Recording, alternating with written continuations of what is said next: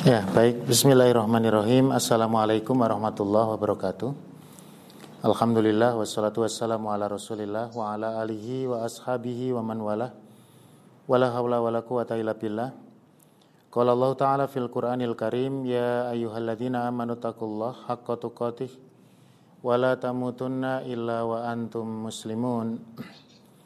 Wa qala ya ayyuhannasu taqurabbakumul ladzi khalaqakum min nafsin wahidah wa khalaqa minha zawjaha wa batha minhuma rijalan katsiran wa nisaa wa taqullaha alladzi tasaaluna bihi wal arham innallaha kana 'alaikum raqiba wa ba'du. Rekan-rekan sekalian, ikhwan dan akhwat, teman-teman alumni Imam Suhodo, para santriwan santriwati yang sedang lockdown di rumah, juga seluruh teman-teman yang saya banggakan, teman-teman pimpinan cabang pemuda Muhammadiyah Blimbing dan tim Muhammadiyah Media Center yang hari ini menemani kami, dan semuanya saja yang tidak bisa kami sebut satu persatu. Alhamdulillah, kita bersyukur kepada Allah Subhanahu wa taala pada kesempatan pagi hari ini, kali pertama ini kita menyelenggarakan kajian via Zoom. Saya sendiri juga baru pertama kali ini di shooting ya, pakai Zoom ini. Kalau tidak di Zoom aja udah kelihatan gede, apalagi di Zoom mungkin terlihat lebih besar lagi. Alhamdulillah. Dan pada kesempatan pagi hari ini kita akan mengkaji satu kitab yang sudah 2 episode kita kaji, yaitu kitab Syajaratul Ma'arif Wal Ahwal Wasalihal Aqwal Wal A'mal karya Imam Al-Izz Ibn Abdissalam, yang juga dikenal dengan Sultanul Ulama. Sultanul Ulama ini sejarahnya panjang ya, tapi dulu pernah kita uraikan di awal pertemuan. Beliau ini disebut Sultanul Ulama memang karena diantaranya adalah sikap kritis beliau terhadap penguasa ataupun khalifah pada saat beliau hidup. Nah, artinya ketika beliau bahasanya diminta untuk memoderasi fatwa-fatwanya, beliau tidak mau, tidak berkenan. Jadi tetap kembali kepada apa yang menjadi pemahaman dan idealisme beliau. Nah, kitab ini sudah kita review beberapa kali, berbicara mengenai tangga kesolihan untuk mencapai derajat ma'rifah atau hakikat ya dalam ilmu tasawuf dengan pendekatan amal soleh maupun qaul yang solih, yang nanti secara tematis akan dikaji oleh Al-Imam Al-Izz Ibn Abdissalam atau Izzuddin Ibn Abdissalam dalam kitab ini. Baik, kita memulai kajian kita pada pasal yang ketiga, pada halaman ke-6. Teman-teman yang punya teks PDF-nya bisa di-download gratis. Itu ada pada pasal yang ketiga ya. Saya bacakan, nanti coba akan kita ulas. Faslun fi bayani fadhailil a'malidh dhahirati wal batinah. Jadi pada bab yang ketiga ini berbicara mengenai penjelasan tentang keutamaan amal-amal yang sifatnya dhahir maupun batin. Amal-amal yang terlihat maupun yang tidak terlihat. Jadi beliau kembali mengingatkan kita bahwa di antara sistematika seorang muslim untuk menuju kepada tangga kesolihan itu adalah memadukan antara amal-amal solih yang dohir maupun yang batin. Jadi kita memang hari ini pemahaman yang komprehensif seputar amal ini menjadi sangat penting, karena ujian-ujian kaum muslimin termasuk ujian COVID-19 ini ya, COVID-19 ini kan ternyata juga melatih kita untuk menyesuaikan dengan kondisi yang membawa kemaslahatan umat antara memanage amal yang sifatnya zahir, yang nampak di dalam perbuatan kita, atau amal yang ada di dalam batin. Nah, ini nanti akan kita uraikan sebagaimana yang beliau tulis di dalam kitab Syajaratul Ma'arif. Kata beliau rahimahullah, tasruful a'malu dhahiratu wal batinatu bi anfusiha. Jadi ikhwan dan akhwat sekalian yang dimuliakan Allah, yang namanya amalan dohir dan batin itu pada dirinya sendiri, artinya pada hakikat amal itu dia menjadikan segala sesuatunya menjadi mulia. Jadi kalau ada orang punya orientasi beramal, baik itu dohir maupun batin, hakikatnya amalan itu akan memuliakan dirinya dan amal itu sendiri mulia. Amal apa saja? Kalau kita membaca dalam pembagian amal batin, misalkan ada sifat roja, ya, berharap, kemudian ada sabar, ada syukur, itu dia pada hakikatnya memiliki kemuliaan. Nah, amal-amal yang dohir, yang nampak dalam keseharian kita, tutur kata kita, perbuatan fisik kita, itu juga merupakan amal-amal yang memiliki kemuliaan. Artinya substansi amal itu sendiri ada. Wa muta'alliqatiha, termasuk juga hal-hal yang menyertai amal-amal dohir maupun batin tadi. Setiap amal itu ada muta'alliqatnya. Kalau dalam bahasa terjemahan kita ya sesuatu yang menyertai atau sesuatu yang menjadikan dia bergantung. Jadi bahasanya kalau orang bersyukur itu kan ada komponen-komponen pendukungnya. Orang bersabar itu ada komponen-komponen yang mendukung kesabaran itu. Orang berharap kepada Allah itu dia punya komponen-komponen atau faktor-faktor instrumen yang mendukung terhadap amalan-amalan tadi, baik yang zahir maupun batin. Jadi ada pada hakikat amal itu sendiri ada kekuatan, kemuliaan, kemudian pada penyertanya atau faktor pendukungnya juga ada kemuliaan.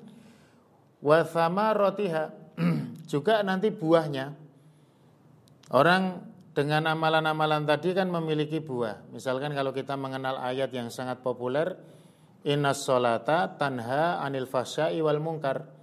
Sholat itu buahnya adalah menjadikan orang atau menghalangi seseorang itu dari perbuatan fahsya, perbuatan yang buruk, perbuatan keji dan kemungkaran. Nah, ini samarotnya atau buah-buahnya. Wa bima hiya wasilatun ilaihi, atau wasilah-wasilah, perantara-perantara yang menjadi tahapan sebelum tercapainya amal dohir maupun batin tadi.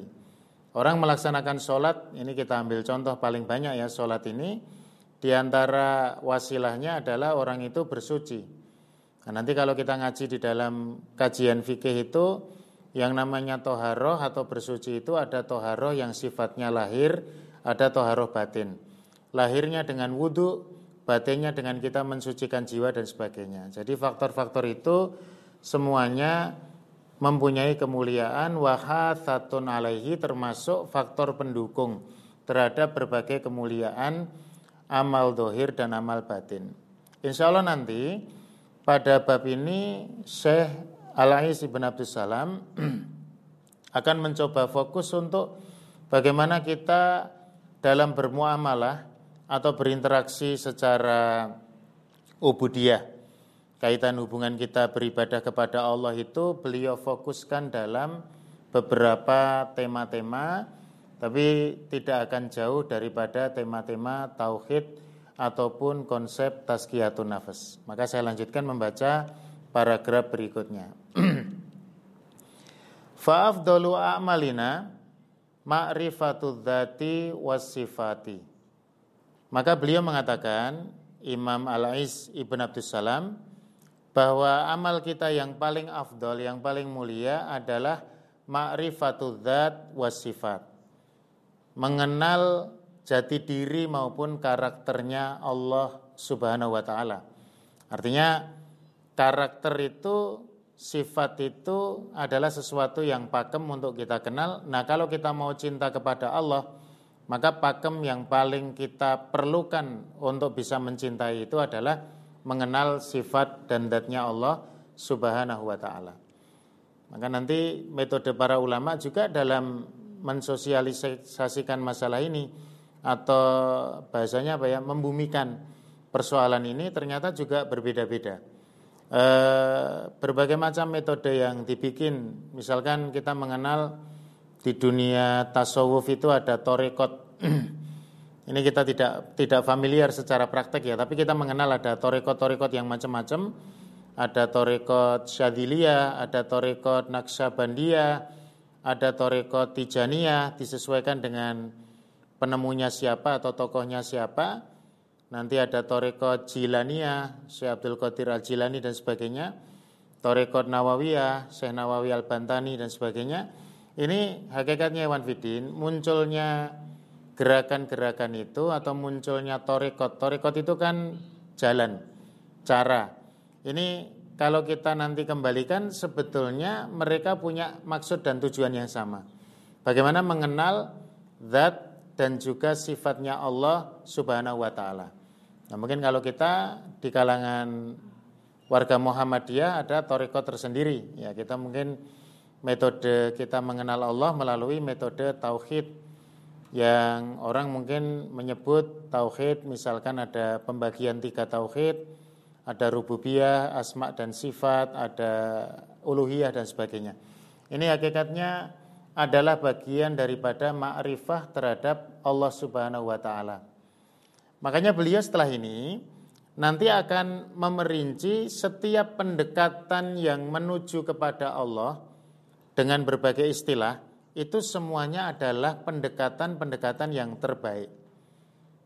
Jadi kalau hari ini kita berdiskusi, berkutat masalah pendekatan kepada Allah Subhanahu wa taala dengan berbagai metode, mudah-mudahan memang itu bagian daripada dinamika yang baik. Ya, karena faktanya umat Islam di Indonesia saja kan kita tidak pernah bisa mempersatukan ya. Meskipun marja kita, sumber kita itu sama, Al-Qur'an dan As-Sunnah yang disepakati, Al-Qur'an dan Al-Hadis, tapi faktanya di dalam metodologi untuk mendekati Allah ini ternyata harus muncul sekte-sekte atau kelompok pemikiran yang kita khusnudon selama mereka bukan kelompok sesat, tentu ditujukan untuk sesuatu yang baik.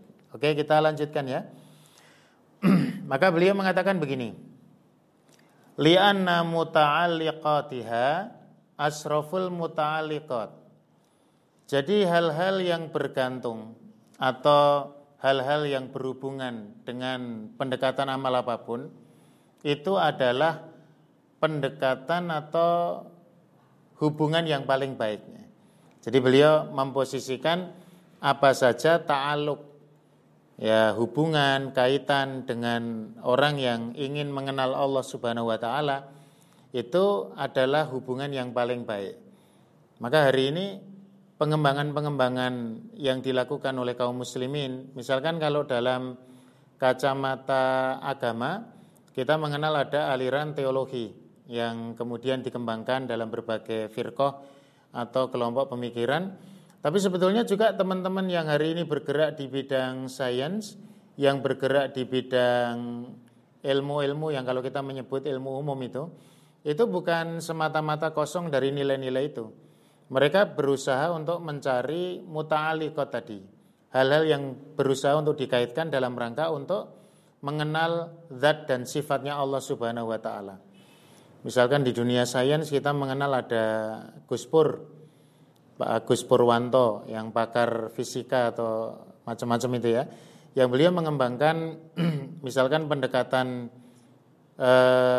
tauhid ini dengan menggunakan pendekatan sains melalui ayat-ayat semesta dan sebagainya.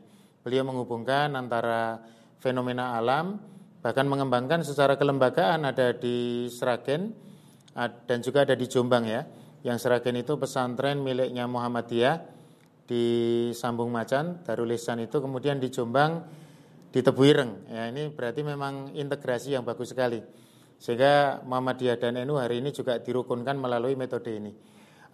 Atau nanti metode-metode yang lain, yang kesemuanya itu bagian daripada muta'alliqat, sesuatu yang ada hubungannya dengan perjalanan orang untuk mendekati Allah Subhanahu wa taala atau mengenal karakter dan sifatnya Allah Subhanahu wa taala.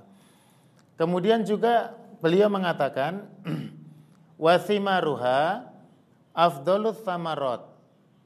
Buah daripada orang mengenal Allah itu dipastikan adalah buah yang paling baik.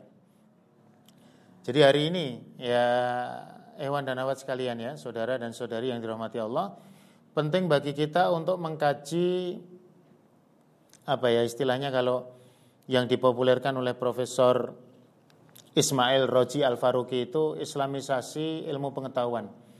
Kemudian kalau di Asia Tenggara pengembangannya oleh Syed Muhammad Naqib Al-Atas di Malaysia. Kemudian ada juga beberapa tulisan-tulisan teman-teman yang sekarang tergabung di dalam INSIS-nya. Atau kalau antum mengenal ada jurnal Islamiyah, itu bagian daripada hasil-hasil karya yang mencoba untuk mendekatkan kita kepada tradisi bahwa karakter zat dan sifatnya Allah itu ternyata memiliki keunikan ketika dikaji dengan berbagai metodologi dan menghasilkan buah. Itu dipastikan buahnya adalah buah yang terbaik. Maka nanti kita akan melihat bagaimana ketika orang sama-sama mengkaji Islam, yang satu menggunakan metodenya para orientalis atau oksidentalis, ya, metode mencari kebenaran dengan metode ragu barangkali. Mungkin belajar filsafat buta tanpa mengenal kaidah-kaidah agama semata atau filsafat semata. Sama-sama dia mengkaji Islam akan membuahkan sesuatu yang berbeda. Thimar atau buah yang dihasilkan dari metodologi yang dilandasi dengan semangat ilahiyah. Artinya betul-betul memang mencari kebenaran dengan metode ilahiyah, betul-betul untuk mengenal Allah, hanya dibanding dengan yang hanya sekedar melihat kebenaran, mengkaji kebenaran bukan untuk mendekat dan mengenal kepada Allah, tapi hanya sekedar knowledge, ya, ilmu pengetahuan, tidak sampai kepada akidah, itu nanti membuahkan sesuatu yang berbeda. Bahasanya sekarang kita mungkin dalam kacamata yang sangat sederhana ya, saya boleh gambarkan orang-orang yang mereka, mohon maaf ya memudahkan istilah saja, kelompok-kelompok liberal itu bukan orang-orang yang bodoh di dalam sisi dasar ilmu pengetahuan maupun pengembangan pengetahuan. Tapi faktanya tidak pernah menghasilkan pribadi-pribadi yang tunduk dan patuh kepada Allah. Thimarnya, buahnya bukan afdolu thimar, bukan buah yang terbaik. Sementara bagi mereka yang mendekatkan diri kepada Allah atau mengenal, jadi mengkaji dengan metode ilmu, sama-sama dia menggunakan metode ilmu, tetapi memang polanya dalam rangka untuk ma'rifah tadi ya, mengenal Allah dengan segala konsekuensi yang nanti akan dia lakukan atau dia jalankan konsekuensi itu, tentu menghasilkan buah yang lebih baik. Maka beliau mengatakan wa thimaruha atau thimaruha afdolul thamarot. Ini dibaca mansub, difathahkan karena semuanya nanti ngikut ke li'anna muta'alliqatiha, di situ mansub, nanti ke bawahnya semuanya mansub dalam gramatika bahasa Arab. Jadi buahnya pun akan menjadi buah yang afdol. Maka renungan kita Iwan Bidin bagi para thalabatul ilm atau penuntut ilmu hari ini, baik ilmu syar'i maupun ilmu duniawi yang diorientasikan untuk syariat ya. Saya tidak mendikotomikan ilmu karena semuanya itu baik selama semangat dan spiritnya adalah dalam rangka untuk mendekatkan kepada kebenaran. Maka ilmu-ilmu ini mohon supaya betul dilandasi dengan semangat untuk bermakrifah kepada Allah Subhanahu wa taala. Apapun sumbernya ya. Bahkan kalau ada orang belajar sama-sama kan belajar ke Chicago, sama-sama belajar ke Amerika, ternyata profil Profesor Dr. H.M. Rasidi, Menteri Agama kita yang pertama, dengan mungkin Pak Harun Nasution atau mungkin penerusnya yang lebih fenomenal itu Cak Nur, Pak Nurcholish Madjid, itu ternyata bisa ngalor ngidul. Yang satu komitmen dia keliling dunia ke Sorbonne kemana-mana ya, ke Paris, bahkan sampai ke Amerika, ternyata pulang bisa menjadi benteng bagi umat Islam. Tapi yang satu seakan-akan menjadi bagian daripada propaganda keilmuan sekuler ya, seperti yang dibawa oleh Pak Harun Nasution maupun mungkin juga penerusnya Cak Nur, atau yang kesini lagi mungkin seperti Gus Ulil Absor yang wallah alam akhir-akhir ini konon beliau sudah mengikrarkan pertobatannya dan lebih banyak mengkaji kitab-kitab ulama. Jadi ini penting supaya kita tidak disorientasi di dalam thalabul ilmi. Termasuk alumni Imam Suhodo, dimanapun antum berada, belajar dimanapun, ya mohon orientasi untuk karakter ma'rifatul dzat was sifat, mengenal dzatnya Allah dan sifatnya Allah ini tidak boleh sampai terlepas dari kita. Baik. Kemudian beliau melanjutkan, wa kadzalika jami'u ma yata'allaqu billahi minat ta'at. Jadi semuanya itu punya fadilah, semuanya punya keutamaan, punya kebaikan, termasuk segala hal yang menjadi bagian daripada ketaatan. Selama itu dihubungkan dengan Allah, maka dia menjadi sesuatu yang asraf. Ini jadi kalau orang bicara tentang integrasi ilmu, ya semangatnya dari sini, ya. Kalau diterjemahkan itu wa kadzalika jami'u ma yata'allaqu billahi minat ta'at, segala sesuatu yang berhubungan dengan Allah berupa ketaatan itu semuanya punya nilai asraf, kemuliaan yang paling hebat. Jadi ketaatan itu landasannya adalah ketaatan karena Allah Subhanahu wa taala. Kita baru saja diguncang oleh kematian seorang Glenn Fredly, seorang artis yang wallahu alam, saya termasuk yang meragukan dia, saya meyakini, bukan meragukan ya, saya meyakini dia suul khotimah pasti, ya karena non muslim, ya sudah pasti masuk neraka, ini kalau tidak bertobat ya, apalagi ada sudah mu'alaf, iya, oh begitu ya, kalau sudah mu'alaf berarti diralat ini oleh jamaah, ya kalau begitu saya ralat ya, kalau beliau sudah mu'alaf lain persoalannya. Tapi catatan-catatan sejarah, ini nanti bisa dikaji ya. Ini termasuk, makanya saya bilang tadi, jangan sampai ini mengguncangkan akidah umat, karena tinjauannya dua. Kalau Glenn Fredly ini non-muslim, pasti, nasibnya sudah pasti. Tapi kalau dia muslim, mu'alaf, mudah-mudahan ini pintu hidayah. Terus yang kedua, kajian seputar penyebab kematiannya. Ini kan juga ada pengembangan-pengembangan informasi nanti. Artinya begini, kita tidak boleh kemudian buta ketika dia dikenal sebagai seorang artis yang supel, kemudian juga wilayah sosialnya itu juga kuat.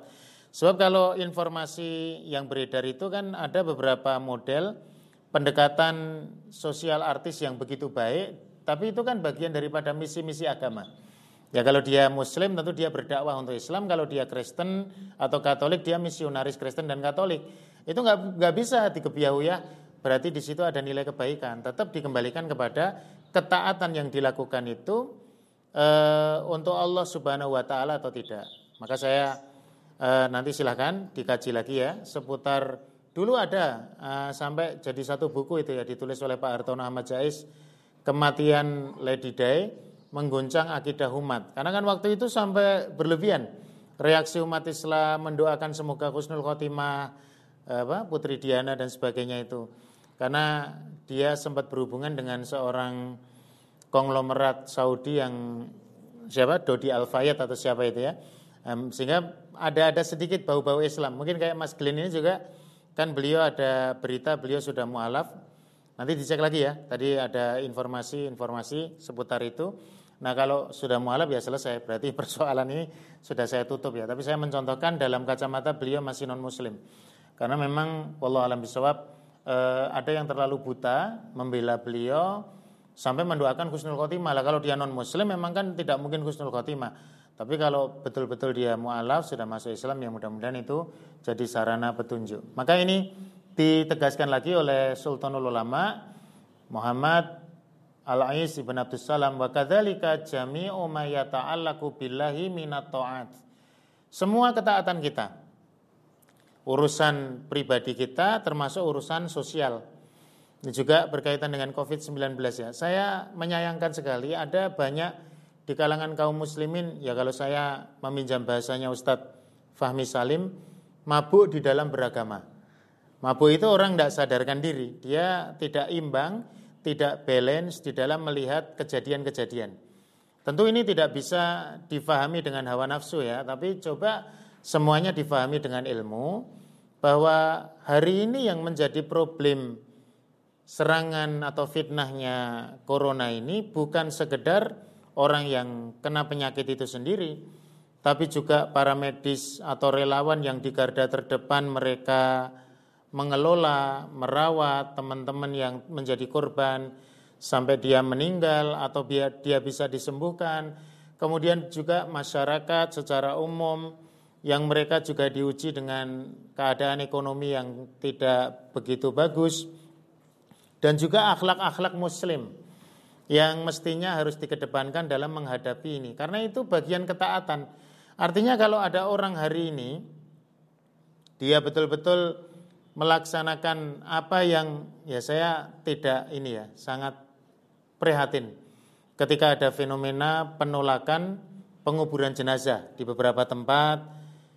Saya sampaikan kepada umat itu, hari ini saya mungkin menjadi mubalik di kampung saya. Orang-orang masih mendengarkan saya, tapi wallahu alam, naudzubillah, saya juga minta perlindungan kepada Allah supaya tidak kena virus itu. Saya membayangkan kalau saya kena virus itu kemudian positif dinyatakan kena virus corona, bisa jadi orang akan menjadi benci kepada saya, membenci keluarga saya, mendiskreditkan keluarga saya, bahkan mungkin mengucilkan keluarga saya, termasuk teman-teman yang punya hubungan dengan saya. Karena mereka sudah dibutakan dengan sesuatu yang tadi memang bagian daripada ujian. Nah, orang berbuat ketaatan itu tidak hanya pada dimensi mahdoh, dimensi ibadah fardiyah, ibadah yang sifatnya antara dia dengan Allah, tetapi juga ketaatan pada ibadah-ibadah yang sifatnya ghair mahdoh. Seperti kita memanage ya ibadah sosial hari ini. Saya salut Iwan dan Awad sekalian ya. Ada masjid-masjid yang mereka tidak banyak berdebat tentang apakah harus lockdown atau tidak masjidnya, karena mereka lebih paham tentang kondisi masyarakatnya. Ada yang tetap berjalan, masjid jamaah tidak masalah, jumatan tidak masalah, tidak banyak ya berkomentar yang mereng-mereng, tidak banyak menyinyiri fatwa ulama gitu ya. Jalan-jalan sholat-sholat saja, atau ada yang sudah lockdown karena memang kondisi, tetapi mereka segera mengambil peran. Dengan apa? Masjid itu bergerak untuk melihat bahwa umat hari ini mereka membutuhkan santunan. Bagi mereka yang membutuhkan santunan sandang pangan papan, maka masjid ini sudah membuat program.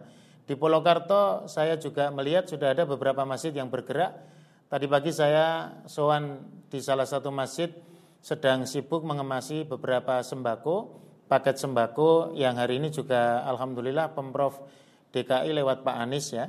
Itu juga sudah ada mekanisme untuk membagikan itu. Nah, di beberapa masjid juga begitu. Bahkan ada yang masjidnya lockdown duluan, sudah tidak ada aktivitas jamaah, tapi aktivitas sosialnya tetap berjalan. Siapa yang menyokong? Ya jamaah-jamaah yang mereka sadar bahwa ibadah atau ketaatan itu juga dimensinya macam-macam, termasuk dimensi sosial ini. Maka hari ini kita bisa melihat, saya lihat rekaman di TV One beberapa waktu yang lalu tentang SOP penguburan jenazah corona. Itu sampai buruk sekali, masyarakat itu menolak, bahkan sampai sumpah serapah, kata-kata kotor ya. Kalau dalam bahasa Jawa itu istilahnya sampai wah mudaro, dimudar-mudar gitu. Padahal sudah jelas mati dia, sudah mati jadi dimudar-mudar gitu. Jadi bahasa sumpah serapah yang ini sudah jauh daripada spirit Islam di dalam mengajak umatnya untuk betul-betul mestinya mengambil sikap yang proporsional di dalam menghadapi musibah ini. Baik, saya lanjutkan membaca tulisan beliau. Fa inna ijabatahu afdolul ijabat. Maka hakikatnya, ikhwan fiddin dan akhwat yang dimuliakan Allah, ijabah itu apa? Bentuk penerimaan dan respon kita terhadap perintah Allah itu adalah bentuk respon yang terbaik. Jadi hari ini kita husnudon kalau ada orang solih menyikapi keadaan musibah hari ini yang menimpa dunia secara umum dan Indonesia pada khususnya seperti COVID-19 ini, kan orang memang kadang kecemburuannya terhadap agama, artinya semangat untuk menjalankan agama itu berangkat dari ijabah tadi, sikap dia dalam merespon perintah Allah Subhanahu wa Ta'ala. Ketika Allah memerintahkan kepada para laki-laki untuk sholat berjamaah di masjid, diwajibkan untuk sholat Jumat. Sementara di sisi lain ada problem di mana kerumunan orang, bukan hanya pada wilayah-wilayah keagamaan saja, itu berpotensi untuk menularkan ini, sehingga kemudian muncul fatwa-fatwa itu. Maka hakikatnya kita husnudon selama mereka merespon panggilan Allah, merespon perintah Allah itu sebagai satu bentuk ketundukan di dalam ibadah itu adalah satu kebaikan. Dan kita bisa membaca kok ya, orang nyinyir terhadap fatwa ulama atau mungkin maaf berkomentar negatif terhadap fatwa ulama, siapapun ulamanya, entah itu fatwa kolektif Majelis Ulama atau mungkin fatwa kolektif Majelis Tarjih atau yang lain, itu kadang ada hawa nafsu yang bermain di situ. Nah, tentunya ketika kita merespon perintah Allah, sama-sama kita merespon perintah sholat itu perlu adanya ilmu. Tadi saya melihat ada video 30 menit yang dirilis oleh Ustadz Adi Hidayat, semoga Allah menjaga beliau ya, terkait dengan kajian deskriptif terhadap fatwa Majelis Ulama Indonesia. Jadi beliau baca lembaran-lembaran fatwa itu, kemudian beliau berikan catatan-catatan. Nah, ini penting buat kita karena supaya kita paham bahwa sama-sama mengeluarkan fatwa, ada ulama yang tetap memerintahkan sholat berjamaah, tidak usah takut dengan corona. Fatwa Majelis Ulama juga tidak memerintahkan kita untuk meninggalkan jamaah. Bagi Anda yang membaca seluruh fatwa itu secara utuh, termasuk yang pagi tadi juga dirilis di cabang Blimbing, ada apa Mas Imat? Badan Koordinasi Kerjasama Masjid apa tadi ya? Yang Buya Risman Muhtar itu, alim kita dari Jakarta. Itu ternyata kan juga Masya Allah isinya luar biasa. Jadi mencakup semua keadaan. Yang itu baik. Nah ini semuanya adalah bagian daripada ijabah. Semuanya merespon perintah Allah. Cuman pendekatannya mungkin berbeda, juga implementasi di lapangan nanti bisa berbeda. Sebab ketika fatwa itu dimunculkan, biasanya memang menggunakan indikator-indikator yang sifatnya umum atau indikator-indikator yang lebih dekat dengan dikeluarkannya fatwa itu di mana. Baik. Wa ta'atahu afdalu ta'at. Ketaatan kepada Allah itu adalah afdol, seutama-utamanya ketaatan. Wa ibadatahu a'zamul ibadat. Ibadah yang didasarkan kepada Allah itu adalah ibadah yang paling agung. Ya, bahkan kalau diterjemahkan itu maknanya afdol ini bukan berarti yang lainnya punya fadilah, tapi dia merupakan kemutlakan. Ibadah itu hanya untuk Allah Subhanahu wa taala. Wa makhafatahu ajalul makhafat. Dan takut seseorang terhadap Allah itu adalah indikator ketakutan yang paling mulia. Nah, termasuk ini populer kan ungkapan, takutlah kita kepada Allah, janganlah takut kita kepada corona. Takutlah kita kepada Allah, janganlah kita takut kepada MUI. Takutlah kita kepada Allah, janganlah kita takut kepada Majelis Tarjih. Ini omongan yang sangat berbahaya.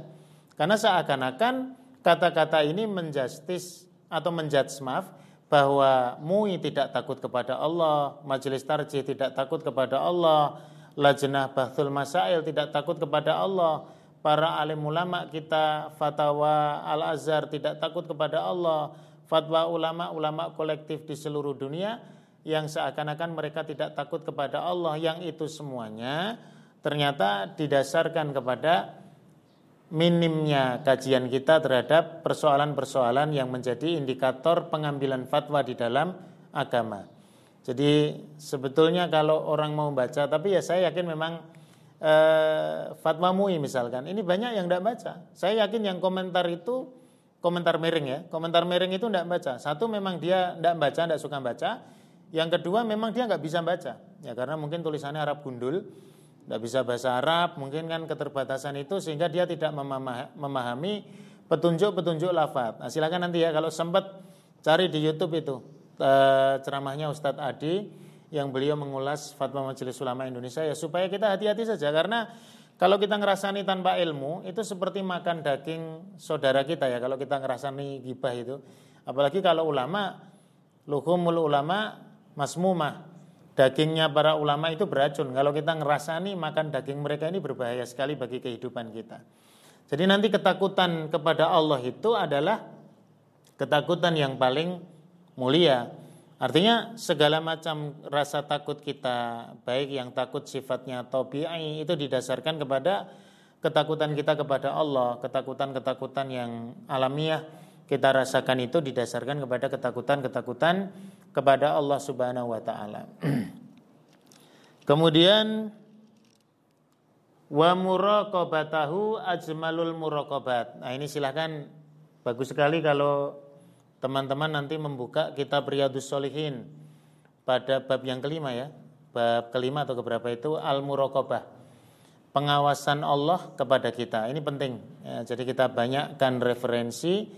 Bagaimana hari ini kalau ada, ya betul, saya setuju sih kalau ada orang mengatakan kenapa baru sekarang kalian bangkit dengan peringatan-peringatan manusia. Ada istilah ODP, orang dalam pemantauan, ribut semuanya menyikapi itu.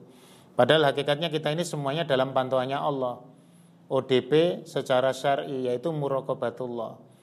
Kita semuanya ini di bawah pengawasannya Allah Subhanahu wa taala. Ya, kita tidak menafikan hikmah. Ketika ada alim ulama kita menasihatkan ya, kenapa baru sekarang kalian sadar? Dulu kalian diperingatkan dengan dahsyatnya neraka, diperingatkan dengan indahnya jannah, surga. Kalian tidak mau mengerti, tidak mau menerima itu. Begitu corona yang hari ini Allah Subhanahu wa taala ciptakan dan mengguncang dunia termasuk Indonesia pada khususnya, mudah-mudahan juga Allah menjaga daerah kita ini.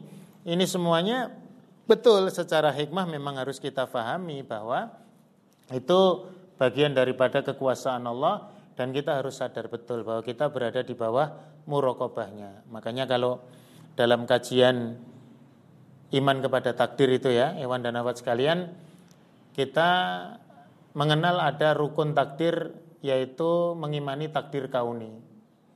Hidup kita, mati kita, rezeki kita, jodoh kita itu semuanya sudah Allah catat di Lauhil Mahfudz dan tidak akan meleset itu. La yusibana illa ma kataballahu lana. Tidak akan menimpa kita kecuali yang Allah tetapkan untuk menimpa kita. Itu betul. Tetapi kelengkapan takdir ini juga oleh para ulama disebutkan ada di sana yang sifatnya takdir syar'i, yaitu bagaimana kita mengambil sebab ya, al-ahdhu bil asbab. Ketika orang pengen tidak sakit ya dia menjaga kesehatan.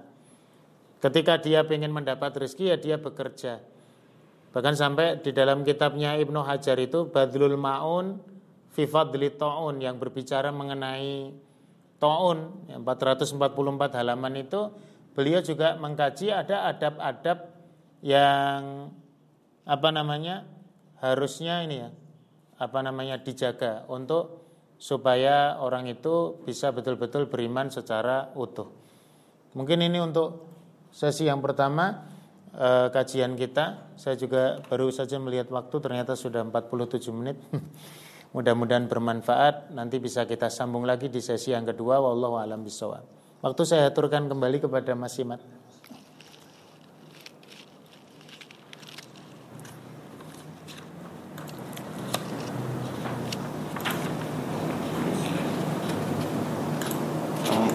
Jazakallahu khairan atas materinya.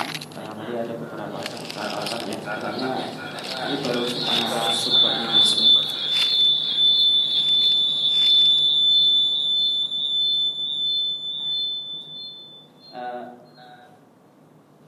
Ini kalau daftar pertanyaannya dari teman-teman boleh disampaikan langsung nanti di sini. Untuk sesi pertama 40 menit sudah disampaikan. Jadi baru setengah paragraf dari semuanya. Iya. Tapi ya, baru setengah. Teruskan juga apa-apa. Kalau misalnya ada pertanyaan dari teman-teman, monggo aja. Kalau saya ada beberapa catatan pertanyaan. Di antaranya yang saya catat tadi kan terkait banyaknya tarekat-tarekat juga yang ada di Indonesia. Misalnya yang paling sering muncul di TV itu yang misalnya Naksabandiya itu ya tadi. Iya. Yang paling menarik soalnya pada saat Lebaran. Lebaran dia, ya baca. Perhitungan hisabnya sudah berbeda pada umumnya. Nah, di tengah masyarakat Indonesia yang majemuk secara kultural juga, kemudian jamaahnya juga berbeda-beda. Nah, ini di mana letak bagaimana kita bisa memposisikan diri bahwa tarekat tersebut nah, bisa ditengarai sesuai dengan ajaran Rasulullah atau tidak. Nah seperti itu. Itu apakah harus diteliti satu persatu sesuai misalnya pada akhirnya nanti muncul pada ulama mana aliran-aliran yang kurang sesuai dengan syariat itu, ataukah pada akhirnya soalnya kan MUI ini ada di Indonesia, namun tidak semuanya masyarakat Indonesia dalam tanda kutip bisa mengikuti semua apa yang diperintahkan oleh MUI. Yeah. Seperti itu. Nah, yang kedua ini saya juga memakai diskusi yang terkait tadi soal Glenn Fredly, misalnya terkait dengan ketokohan yang pada saat itu santer di masyarakat. Ya, sekarang karena langsung dikonsumsi media, siapapun boleh komentar tentang beliau dan sebagainya, baik itu yang positif, baik itu yang sesuai dengan syariat maupun yang tidak. Nah, contoh yang dulu pada saat ramai itu kondisi pada saat Mbah Maridjan, kalau nggak salah, ya mohon maaf, kepada tanpa bermaksud membicarakan sesuatu yang sudah masa lalu, ngerasani seperti itu, tapi lebih kepada ibrotnya. Bahwasanya dulu sempat kasus Merapi itu, kemudian nama Mbak Maridjan cukup terdengar santer. Kemudian kita juga mengetahui bahwa beliau juga juru kunci di Merapi, bahwa aktivitas tersebut apakah sesuai dengan syariat atau tidak dipilih. Apakah boleh kita mencet berdasarkan dohir aktivitasnya beliau, misalnya Mbak Maridjan sebagai juru kunci, kemudian berarti tidak sesuai syariat, maka bukan maksudnya kita menjadi usul khatimah atau usul khatimah, kita bolehkah menjadi secara dohirnya bahwa itu tidak sesuai syariat, dan ketokohannya secara sosial harus dipandang dari sudut lain gitu. Kemudian yang mungkin itu dulu dua kasus itu yang pengen saya sampaikan, mungkin Ustadz bisa menyampaikan apa yang tanggapannya seperti itu, atau kemudian nanti kalau teman-teman mau menyambung dengan pertanyaan lain, monggo saya unmute semua dikit. Ya, langsung ya. Baik, saya tanggapi yang pertama dari yang disampaikan Mas Imaduddin. Indonesia ini memang unik ya, semuanya unik. Dulu ada pepatah itu, gemah ripah loh jinawi, subur lan sarwati nandur, murah lan sarwati nuku. Dulu zaman Pak Harto, tapi kalau sekarang sudah tidak terlalu populer ini. Ternyata subur lan sarwati nandur itu ya subur dalam dinamikanya juga, termasuk dinamika beragama. Jadi satu yang perlu kami sedikit ya komentar, Majelis Ulama Indonesia ini dia memang representasi daripada kelembagaan yang berbicara mengenai agama Islam, terutama berkaitan dengan fatwa.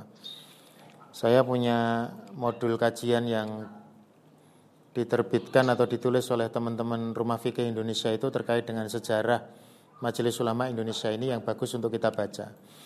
Tetapi persoalannya, karena negara kita ini bukan negara yang berorientasi kepada agama, saya kesulitan untuk mencari istilah ini karena masing-masing sudah mengistilahkan dengan istilah yang baru. Seperti Muhammadiyah lewat muktamar di Makassar mengistilahkan Indonesia ini bukan lagi pada term Darul Islam atau Darul Kufri, negara Islam atau negara kafir, tapi Darul Ahdi Wasyahadah. Ada istilah-istilah yang dikembangkan. Tapi pada intinya kan memang fatwa-fatwa Majelis Ulama Indonesia ini mestinya dikuatkan dengan payung hukum yang itu harus mendapatkan kalau bahasa yang menjadi pedang panjangnya itu atau tangan panjangnya nanti untuk mengatur fatwa itu ya para aparatur negara ini. Cuman kan masalahnya itu belum terjadi di negeri kita, sehingga fatwa MUI itu dipandang sebagai fatwa formalitasnya. Kadang oleh sebagian orang dipandang fatwa formalitas, ora pati nyokot gitu. Itu yang pertama, sehingga menjadikan kenapa seakan-akan himpunan fatwa Majelis Ulama Indonesia itu juga tidak tersosialisasikan dengan baik. Kita kan sudah ada bukunya itu ya, banyak, 4 jilid atau mungkin 1 jilid yang tebal itu terkait dengan himpunan fatwa MUI, tapi jarang. Bahkan di kalangan ulamanya saja kadang mungkin tidak membaca buku itu. Karena memang tadi tidak, sosialisasinya tidak bagus, formalisasi fatwanya juga kurang. Kemudian yang kedua, memang Indonesia ini punya latar belakang beragama itu yang luar biasa kompleksnya. Pak Muhammad Amin Jamaluddin. Beliau Ketua Lembaga Penelitian dan Pengkajian Islam yang konsen di dalam mengurusi kelompok-kelompok tersesat di Indonesia. Itu menyebut, ini saya dapatkan datanya sekitar tahun 2006 waktu saya mendampingi beliau bedah buku beliau, LPPI yang menerbitkan itu di salah satu masjid di Jakarta Timur. Itu menyebut ada sekitar 320-an kelompok sesat di Indonesia. Berarti kan sangat luar biasa. Lah sesat ini menurut kacamata siapa? Ya menurut kacamata mayoritas ulama Indonesia, meskipun tidak secara kelembagaan mereka bergabung. Karena di LPPI itu ada dari unsur Muhammadiyah, ada dari unsur NU, ada dari Yayasan Al-Bayinat, ada dari Dewan Dakwah Islamiyah Indonesia, ada dari Al-Irsyad dan yang lain-lain. Jadi memang ya menggunakan pakem yang umum. Termasuk tadi fenomena banyaknya tarekat ataupun kelompok-kelompok tasawuf yang ternyata juga ini luar biasa, jumlahnya sangat banyak. Lah bagaimana sebetulnya itu semua? Jadi kalau saya, ini saya pribadi, mungkin nanti ada teman-teman para alim yang meluruskan, melihat bahwa satu sikap yang harus kita ambil hari ini adalah untuk mengamankan akidah kita. Nah, karena yang namanya orang menempuh jalan beribadah kepada Allah itu dimungkinkan untuk dia terjerumus ke dalam dua kutub ekstrim. Baik itu yang ekstrim kanan, terlalu berlebih-lebihan pada konteks takorub, atau ekstrim kiri yang terlalu menjauh dari konteks takorub. Nah hari ini kita misalkan di Muhammadiyah, ini sebetulnya satu payung, satu bahtera yang diharapkan bisa menjadi jembatan untuk meminimalkan resiko-resiko ketergelinciran di dalam kesalahan-kesalahan dalam persoalan akidah maupun dalam persoalan ibadah. Tapi pada konteks yang lain, saya melihat memang mereka yang hari ini punya jalan-jalan sendiri itu, seperti Nahdlatul Ulama, torekotnya jelas. Mereka juga bertorekot. Ada yang menggunakan metode Syadiliyah, ada yang torekotnya Naksabandiya. Saya lupa kalau Kiai Haji Hasyim Asy'ari itu bertorekot apa, tapi ada ya, dalam kononisasinya NU itu juga ada. Lah kita tentu tidak serta-merta menyebut tarekat itu mesti sesat, mesti menyimpang, atau mesti musyrik, atau mesti bagaimana ya. Karena ternyata kalau kita melihat disiplin ilmu yang mereka gunakan sebagai landasan di dalam bertarekat itu, ternyata juga ada. Nah, misalkan ini satu contoh, ketika berbicara mengenai satu suluk atau perjalanan tasawuf seseorang, dia ingin mendekati Allah, dia mengadakan satu suluk perjalanan keagamaan gitu. Ketika ditanya, "Lu sampean kok lelaku atau perjalanan dalam mendekati Allah kok seperti itu?" Ternyata mereka punya rujukan kitab-kitab ulama-ulama besar. Iwan Bidin, misalkan dalam dunia perwalian, keramatnya para wali, ada kitab yang masya Allah, kitab ini tidak diragukan kitab yang sangat populer. Namanya kitab Hilyatul Auliya wa Tabaqatul Asfiya, karya Imam Nuaim al-Isfahani. Kita tahu Imam Nuaim ini, al-Isfahani ini adalah seorang ahli hadis juga. Beliau gurunya Al-Imam Al-Bukhari dalam beberapa sesi tolabul ilminya. Tapi kitab ini juga disinyalir mempunyai atau memuat hadis-hadis yang lemah, bahkan hadis-hadis yang palsu terkait dengan perjalanan para wali itu. Nah, para ulama ternyata ketika menilai suatu kitab, apakah dia muktabar atau tidak, otoritatif atau tidak berbicara mengenai itu dari disiplin ilmu apapun, itu ternyata juga dipaksa untuk berbeda pendapat. Nah, saya pribadi mudah-mudahan juga ini sejalan dengan yang diyakini oleh teman-teman di dakwah ini, di Muhammadiyah. Ya kita pada dasarnya meminimalkan resiko kesalahan itu aja. Makanya kenapa kita tidak menggunakan metode tarekat, tapi kita merujuk kepada bagaimana Nabi bertarekat secara langsung. Karena ya memang kita meminimalkan resiko-resiko yang barangkali bahasanya cara orang itu apa ya, beribadah itu kita menggunakan prinsip proporsionalitas itu. Artinya ya sekedar tidak terlalu banyak. Karena mungkin ya rapati telaten kalau harus beribadah dengan jumlah banyak. Wiridan-wiridan itu kan banyak sekali. Ya kita mengambil yang sohih-sohih yang muktabar di kalangan para ulama untuk kita jadikan sebagai satu sumber. Ya karena bidang garap kita dalam persoalan ibadah ini sangat luas dan waktu kita juga tidak mencukupi kalau kita harus mengcover itu semua. Jadi bahasanya satu sisi dalam praktek internal kita memang berhati-hati, cuman kami menyadari bahwa munculnya berbagai macam tarekat itu tentu didasarkan kepada satu situasi di mana mereka punya niatan baik. Betul bahwa dalam prinsip kita niat baik itu tidak cukup untuk membenarkan satu amalan. Dia dibutuhkan landasan hukum di dalam mengamalkan itu. Tapi disinilah justru nanti muncul dinamika di kalangan para ulama.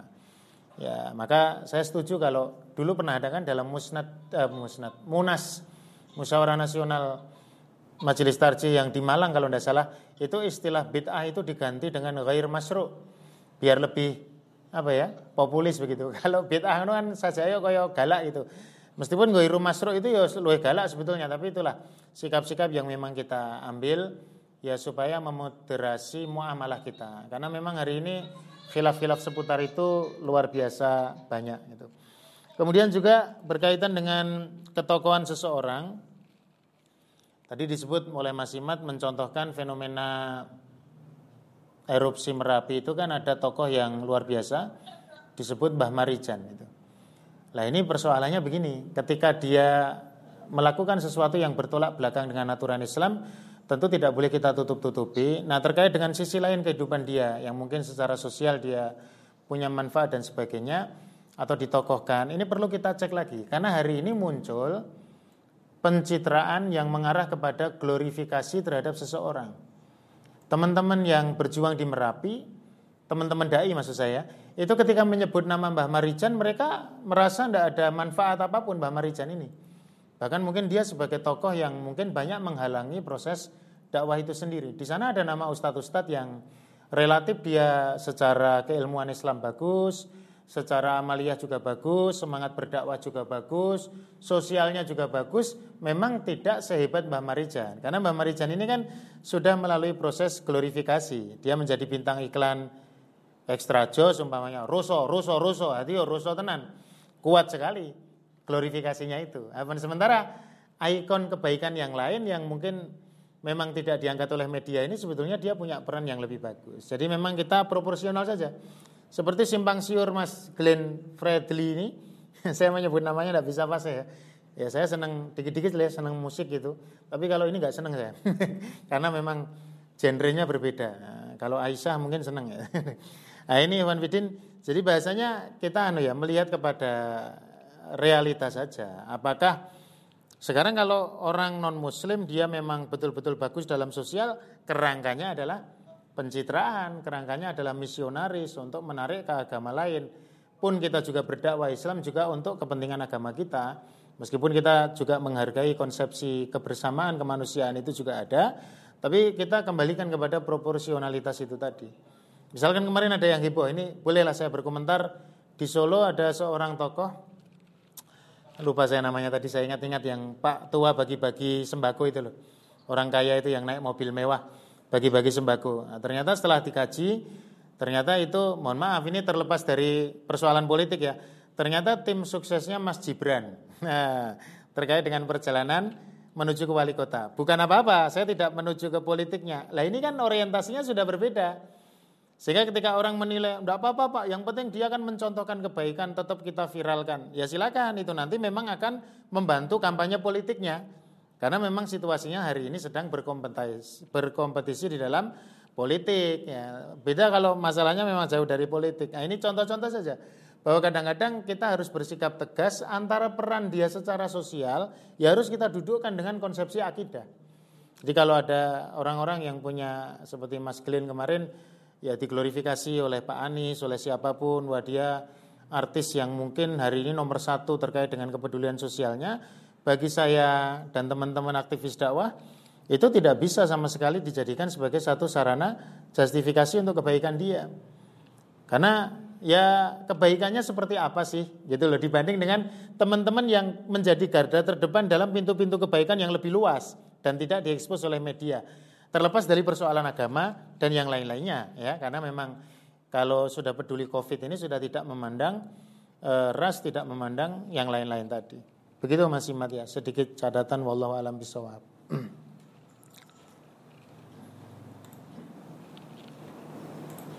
Oke, jazakallah Ustaz atas jawabannya cukup memahamkan kita secara mungkin. Ini sebenarnya dari segi 10, jadi teman-teman juga masih disediakan. Mungkin kalau ada pertanyaan 11. Ada pertanyaan sudah saya di chat, di grup chat. Di WA ya? Di grup chat. Iya, iya. So. Di sebelah mana ya Mas ya? Di belakang. Jangan-jangan itu ke personal, bukan ke everyone. Oh ini ada pertanyaan saya bacakan ya.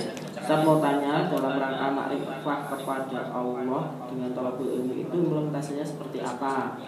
Terutama untuk ilmu sosial dan humaniora. Jika ilmu hisab mungkin bisa berkaitan dengan mengerti ayat kauniyah dan ilmu syar'i berkaitan dengan ilmu untuk berislam. Sedang sosial humaniora seolah orientasinya duniawi. Iya, baik. Saya jawab ya singkat. Jadi begini, Ikhwan Fiddin dan Akhwat, kelemahan kita dalam proses tolabul ilmi ini kan seringkali tidak bersambung, tidak berkesinambungan, tidak bersambung, dan tidak berkelanjutan. Satu contoh dalam sistematika kajian fikih kita, itu yang namanya fikih muamalah itu jarang dikaji. Mungkin populer belakangan ini karena muncul buku Harta Haram dalam Muamalat kontemporernya Dr. Irwandi Tarmizi. Sehingga orang baru sadar, oh ternyata muamalah itu ada kajian-kajian itu. Saya tidak tahu itu relevan atau tidak dengan sosial atau humaniora, tapi saya pikir persoalannya itu. Nanti di dalam masalah-masalah muamalah itu ternyata kandungannya Masya Allah ya, termasuk bagaimana bermuamalah dengan alam sekitar, dengan tumbuh-tumbuhan, dengan sesama manusia, apalagi itu hukumnya sangat lengkap. Jadi kalau yang menjadikan Islam itu seakan dikotomis itu karena kajian-kajian fikih kita itu ya toharoh, nanti terus sholat, habis sholat itu panjang sekali sampai lama kan, toharoh juga lama itu, sholat lama, habis itu nanti terus jenazah. Nah, ketika jenazah ini mulai ada kebosanan sebab yang dikaji orang mati, terus berhenti di situ. Nanti zakat sudah tidak tersentuh, haji tidak tersentuh, Ramadan ketika bulan Ramadan saja. Pada setelah itu ada tema-tema yang luar biasa. Masalah riba itu, ya masalah kitabur riba atau kitabul buyuk tentang jual beli maupun riba itu, kalau kita zoom makna-makna yang tersurat maupun tersirat itu Masya Allah. Jadi syariat Allah itu seperti betul-betul menjadi sesuatu yang menyinari dalam kehidupan manusia. Nah saya yakin menyentuh aspek itu. Maka kalau Anda pengen mendapat gambaran utuh itu ya fahamilah syariat itu secara utuh. Setidaknya kalau menggunakan pendekatan metodologi fikih tadi adalah pengajaran fikih yang berorientasi kepada fikih komprehensif atau fikih kontemporer, persoalan-persoalan kekinian, bagaimana menggunakan berinteraksi terkait dengan riba, dengan rekening bank, dengan link, dengan OVO dan yang lain-lainnya atau apa itu kan semuanya nanti akan bisa kita kembangkan menjadi satu sistem yang mengarah kepada sosial atau humaniora tadi istilahnya. Ya, jadi cuma soal saja. Waktu kita yang kurang termanage dengan baik atau orientasi keagamaan. Jadi kalau di luar sholat itu seakan-akan duniawi semua. Orang kalau diajak ngaji fikih muamalat itu, Ikhwan Fiddin, saya punya sedikit pengalaman pahit ya. Artinya mengajarkan fikih muamalat itu ya memang mereka bosan. Bosannya satu karena sebagian masyarakat tidak terlalu tersentuh dengan persoalan muamalat itu. Yang kedua, sebagian mereka merasa dipersempit oleh aturan-aturan muamalat itu. Nah ini persoalan, ketika mereka mestinya mendapatkan petunjuk, kok ternyata malah merasa dipersempit. Ini kan berarti persoalan di dalam beragama. Jadi sebetulnya kendalanya adalah dari keinginan dari umat Islam itu sendiri untuk mengkaji yang kurang begitu optimal atau dilemahkan oleh berbagai faktor tadi. Wallahu a'lam bishawab. Apakah sudah menjawab pertanyaan tersebut Mbak Sofira atau diumbar pertanyaan-pertanyaan yang masih kurang mendalam seperti itu jawabannya itu? Kalau saya tadi tangkap itu ada kitabnya Ustadz Arwandi yang sering dibicarakan ya Taharah Mu'amal terkaitannya tadi. Iya. Memang itu banyak hukum-hukum fikih di dalamnya dan apalagi teknologi makin kesini makin berkembang ya harus dipilih terus dari sisi fikih misalnya OVO, kemudian IPA-IPA seperti itu. Tentunya itu juga berhubungan baik langsung maupun tidak ke sosial humanioral. Yeah. Kalau cukup menjawab, ada lagi pertanyaan yang lain? Kalau di chatting sebenarnya sudah tidak ada. Kalau tidak ada, apakah kita bisa sudahi teman-teman ya? Barangkali teman-teman mau dada-dada sama Ustaz untuk untuk di videonya di Jalan Kasmas nggak apa-apa. Iya. Mungkin ada Mas Ahmad Nur Huda. Belum mandi kayaknya tadi. Belum, dia nggak pernah mandi. Selama online kelihatan belum mandi terus. Di foto Instagramnya juga. Ya jelas nanti ini insya Allah semoga ya tetap istiqomah. Ya mudah-mudahan. Sebenarnya sudah episode 3, sepertinya pembacaannya juga tidak hanya kitab tekstual tapi juga pengembangan dengan kondisi-kondisi kontemporer saat ini. Artinya masih bisa berlanjut seperti itu. Untuk saat ini kita sudahi dulu acaranya. Nanti kalau misalnya ada tanya jawab di luar forum ini, live-nya YouTube saya off-kan, nanti kemudian bisa tanya. Kemudian ini saya sampaikan pesan terakhir dari teman-teman sekalian, yaitu kami live dari semi studio. Nah ini menjelang studionya PCM, masih buat papernya masih agak putus-putus, nanti ada sekatnya dan sebagainya. Mohon doanya dari teman-teman, studionya PCM segera sukses seperti itu. Amin. Teman bisa berkunjung di sini juga, tampil di sini juga, bikin acara di sini juga, kajian-kajian yang insya Allah besok pagi juga ada kajian Ahad pagi di live-in di YouTube sama Facebook, di IG, yang ngisi Ustadz Ardi Santosa. Dan pekan depan jenengan juga ya Tat ya? Insya Allah, yang kangen sama saya pekan depan. Kalau satunya juga kajian kita lagi juga boleh. Wah boleh kalau antum mau, nggak bosen nanti malam. Kasihan Mas Majid sama Mas Dimas. Kalau kayak kami sampaikan pada teman-teman semuanya sudah bergabung ada 30-an lebih, semoga nanti semakin lama semakin bertambah. Oke, kami tutup ya Ustaz. Assalamualaikum warahmatullahi wabarakatuh. Waalaikumsalam warahmatullahi wabarakatuh.